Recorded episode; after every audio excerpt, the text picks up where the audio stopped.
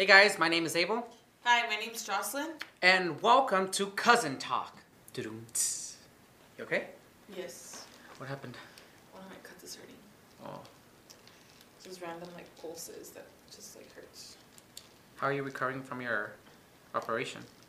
Um, it's good. It's just some days where like um, when if I just go to like basically do any uh, up like strength with my stomach like abdomen, it hurts.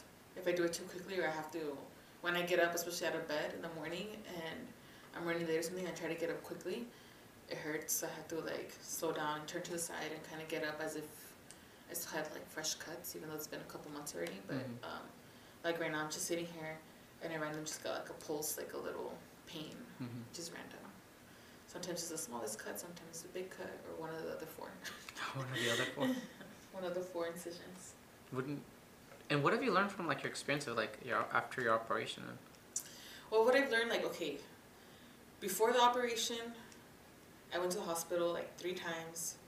They told me it was nothing. It was nothing. Oh, it's probably just like acid reflux or you know heartburn or something. And they took a CT scan or something. They didn't find anything Mhm. in the images. So I was getting really frustrated, and I was like, okay, maybe this is just a, you know a spiritual attack, and it's just you know it's nothing manifesting itself in the like physical, Yeah. like or it is manifesting itself physically, but like nothing's showing up to the doctors or anything Mhm. like that. So like, okay, this is spiritual warfare. So I was standing up and stuff, and like you know fighting and praying and rebuking and things like that.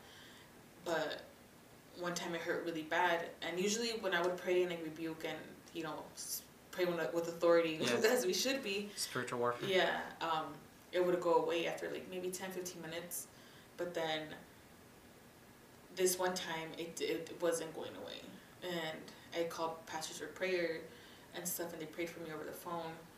And then after maybe half an hour it went away. Or it didn't go away, it just calmed down. The pain, it, was, it went from like unbearable to bearable. And I lasted like a whole week without eating. But anytime I would eat or drink anything, even water, like my stomach would hurt Mhm. and I was like, okay, this is not normal. It's not right. This it wasn't like before. But like the other times that I went to the hospital, they didn't find anything. This was really Bad. bad. So I woke up my mom. I went to a doctor in Mexicali across the border because it's cheaper and I already had racked up a healthy, A healthy amount of um, medical bills in the hospital here. So I went over there and the doctor was like, okay, here, um, go have some blood work done, and then I'll have the results in about three to four hours. Go try to eat I was telling him anything that I eat would make my stomach hurt. So he's like, just have like a piece of toast or bread or some crackers and like um, request a tea. So we went to the cafeteria of the of the doc, uh, hospital over there in Mexicali, and I did that. But as soon as I finished, I took like half a like a bite of the toast, and I drank half of the tea, and my stomach was killing me to the point where my mom was eating, and I was like, "Mom, I was sweating," and I was like, "I can't handle this pain." Like I was twisting right there, like just moving in pain in my chair. And I told mom like I can't handle this, and she's like, "Well, go tell the doctor, see what it tells you." So I go, and the doctor was seeing somebody else. Um, was doing a consult, and I waited, and he saw me. He's like, he looked at my mom, and he's like, "I can't have her like this. Like, she is in pain. Like I was grunting, like I was turning red. Like it was extreme pain." Yeah. And the doctor's like, I can't have her like this. I like, he's like, this is really bad. Um, I'm gonna submit her to the ER without even asking, because over there in Mexicali, which is well, Mexico, like Baja California, whatever Mhm. you wanna call it. Basically Mexico. Yeah, Yeah. it's what's considered Mexico. It's across the border, um, but it's like what, five miles. Anyways, Yeah. off the border. It's um, the he just submitted me to the ER, and right away they saw that I was like in a lot of pain and like really bad, and they gave me um, morphine and to calm down the pain. But without even asking, my mom was like, "I don't. Do we have enough money to pay for this? Because over there, it's not like here where you have health insurance or like you can pay later. Like if you don't pay, they don't they don't release you. Like Mhm. you have to pay." So my mom was kind of she was trying to not to show it that she was like worrying. Like obviously she was worried about me, but about like money. Mhm. And point the doctor's like I he's like I have an idea what it is. And he before they even did an exam, he was like I think it's pancreatitis. And sure enough, they just did an ultrasound, and He was right. and he was right. And I was like, how can he just by seeing me in pain? Right. He just heard that I couldn't like you know just hearing my symptoms and like seeing me in pain, he already knew what it was. But here, like three times in the hospital, and They do oh, checks and everything. Yeah, they do they checks. still- Like, oh, just take some Tums or like take something, you know, for acid reflux or, you know, you're fine, you're fine. And the doctor, over there- anyways, besides the point.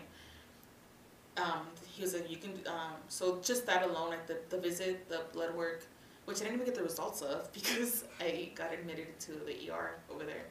Um, and the ultrasound and the morphine that they gave me was like nine hundred dollars. Really? Yeah, so between me and my mom, luckily, like we had the money, like thank God. And the doctor was like, so I wasn't in pain because they The had given me, yeah, they had given me morphine. So the doctor gave my mom the option, like you could either, we can operate her here, but she's has gonna have to be here for like five days or something. And, or you can go back home and operate her, you know, in the United States. Basically not having the results. Yeah, not having the results, and, and my mom's like, well, she went, that she asked the doctor how much was, like, it was gonna be if we did it over there in Mexico, and basically it was like ten thousand or thirteen thousand, like, just the basic stuff, not including like any medication that I get, just like the stay Mhm. and the surgery, but, um, my mom's like, you don't have that kind of money, you know, just Yeah. sitting around, and, um, and I was like, mom, like, we'll get the money, like, we'll, you know, we'll figure it out. And I kind of wanted to do it over there because at this point I was frustrated with the doctors over here. So in the United States, I was like, let's just do it over there. I trust these doctors more. Like right away, within an hour of being there, they diagnosed me. Went over here, they sent me home multiple times, saying I was fine. Point being, my mom's like, no, because it was just me and my mom over there. She's like, your whole family's over here. I feel more safe. Like if you need if you need things, she's like, I don't have anywhere to stay. So I was like, okay, you're right. So we came back, but this time with like the results Mhm.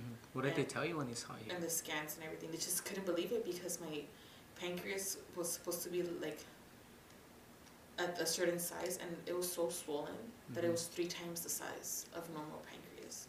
And the doctor was like, "This is like like this could potentially be life threatening. Like this is really bad. Your pancreas is really swollen." Mhm. So and well, pancreas controls your insulin. That's like diabetics. You know, their pancreas isn't working, Mhm. so you need to take insulin. So I was trying like not to freak out, and this whole time, like I was just praying and praying and asking God, you know, to heal and create a miracle and just take control. You know, I was Yeah. just putting in God's hands because I was, uh, at, at first I was, you know, trying, I was gonna have like a little panic attack or, you know, worrying. But I was like, well, why am I worrying? Like it's not. At the end, it's not, you know, in my hands. Like whatever Yeah. God, you know, whatever's gonna happen is gonna happen.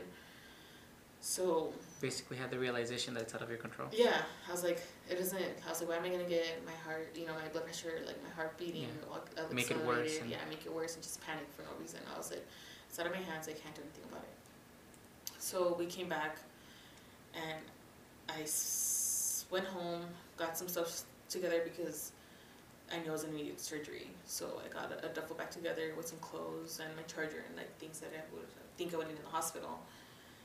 But um, This was all when you were like getting your first steps in, into Christ, right? Like yeah, like a couple months in.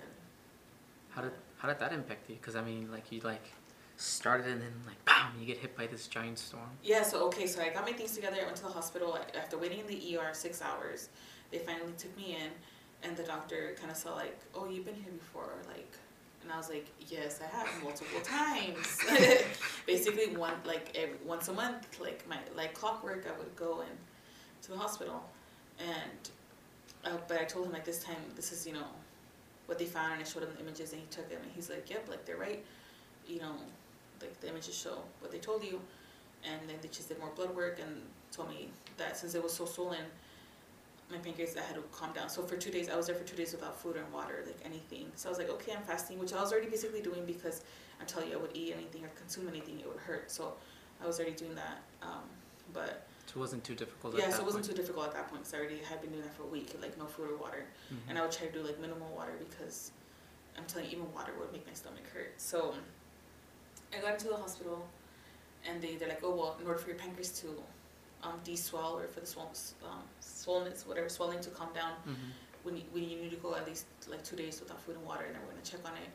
And they did an MRI and all these images and blood work and every day they were taking out blood and just testing it because um, I think my white blood cells were a little bit elevated too. That was like a sign of an infection or something. Mhm. So, but during this time, I, got I took my Bible with me to the hospital.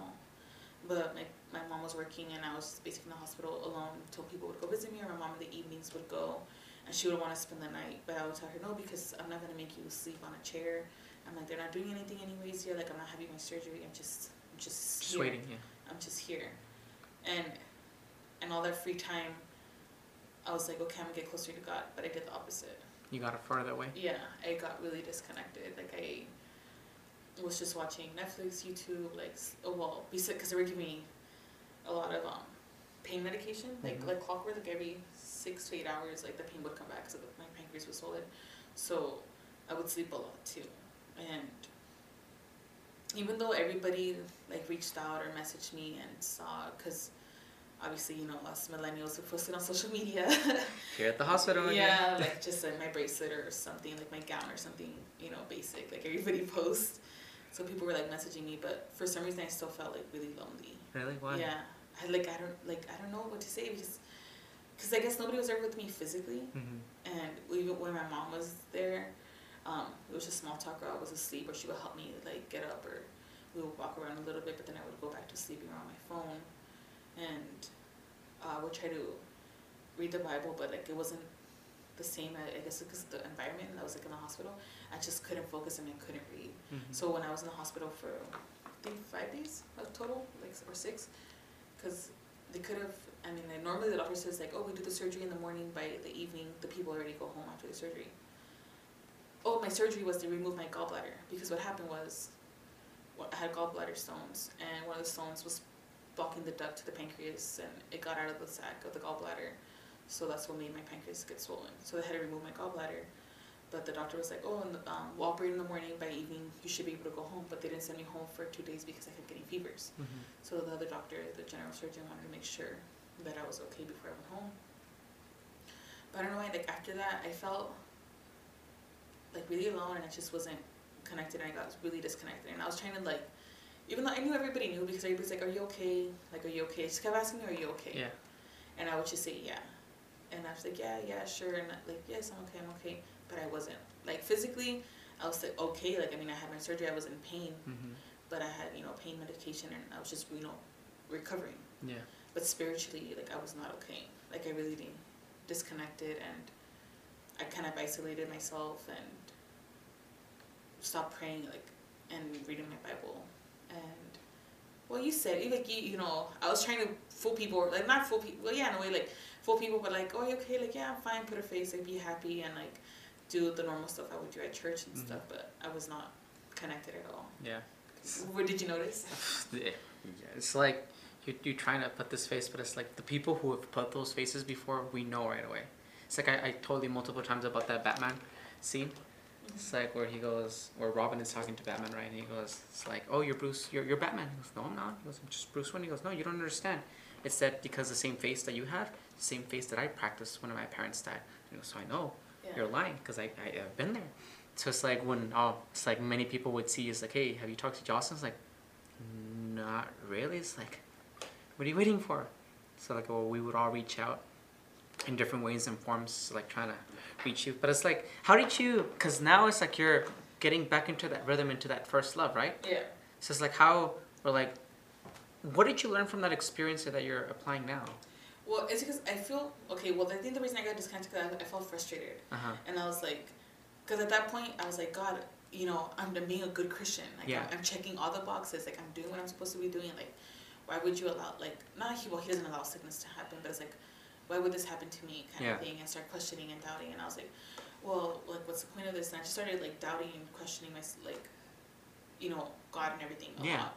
So, um, now that I look back at it, I'm like, I sh- even when the doubt and like the frustration and all those moments, like, don't stop being connected to God. Don't stop reading your Bible, communion, and it's okay to get real with God because I feel, I felt like praying and talking to God. I have to be like positive and happy and like grateful. Like oh, God, thank you for this. God, Yeah. like praise you, God. I love you. Which I mean, that's Part of part it. of it, Yeah. yeah. But it's also okay to go before God and be like, God, like I'm really frustrated, like why, Yeah. and asking questions like, why is this going on, or um, what's the purpose of this? Like, why am Mhm. I going through this? And just, just be real with him. Be like, I'm mad, like, like I'm frustrated, I'm sad, I'm depressed. Like, I'm anxious about this or and just you don't always have to. And why? Well, I guess how I said I thought like you always had to go.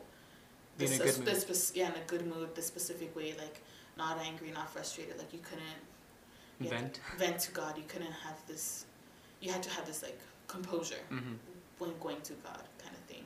So I guess that's one thing I realized. Like I, I kind of regret because, trust me, it was harder for me to connect again. Like once you get disconnected, it's hard. I felt like it's Yeah. it's harder to connect. So even in the frustration or those hardships, like just I recommend you just keep seeking God. Like push- pushing through. yeah, keep pushing through it and just you know see that know that it'll pay off. Dude, that's crazy. But I we live and grow and learn, and I'm kind of grateful that I went through that because now I know that it's better to be connected than disconnected because I was getting anxiety, getting depressions, and going back to like those really negative places that God took me out of. Mm-hmm. So I'm like, no, I can't backtrack. Like I can't go back there. So I learned a lot. That's good. Well, keep on listening. Bye.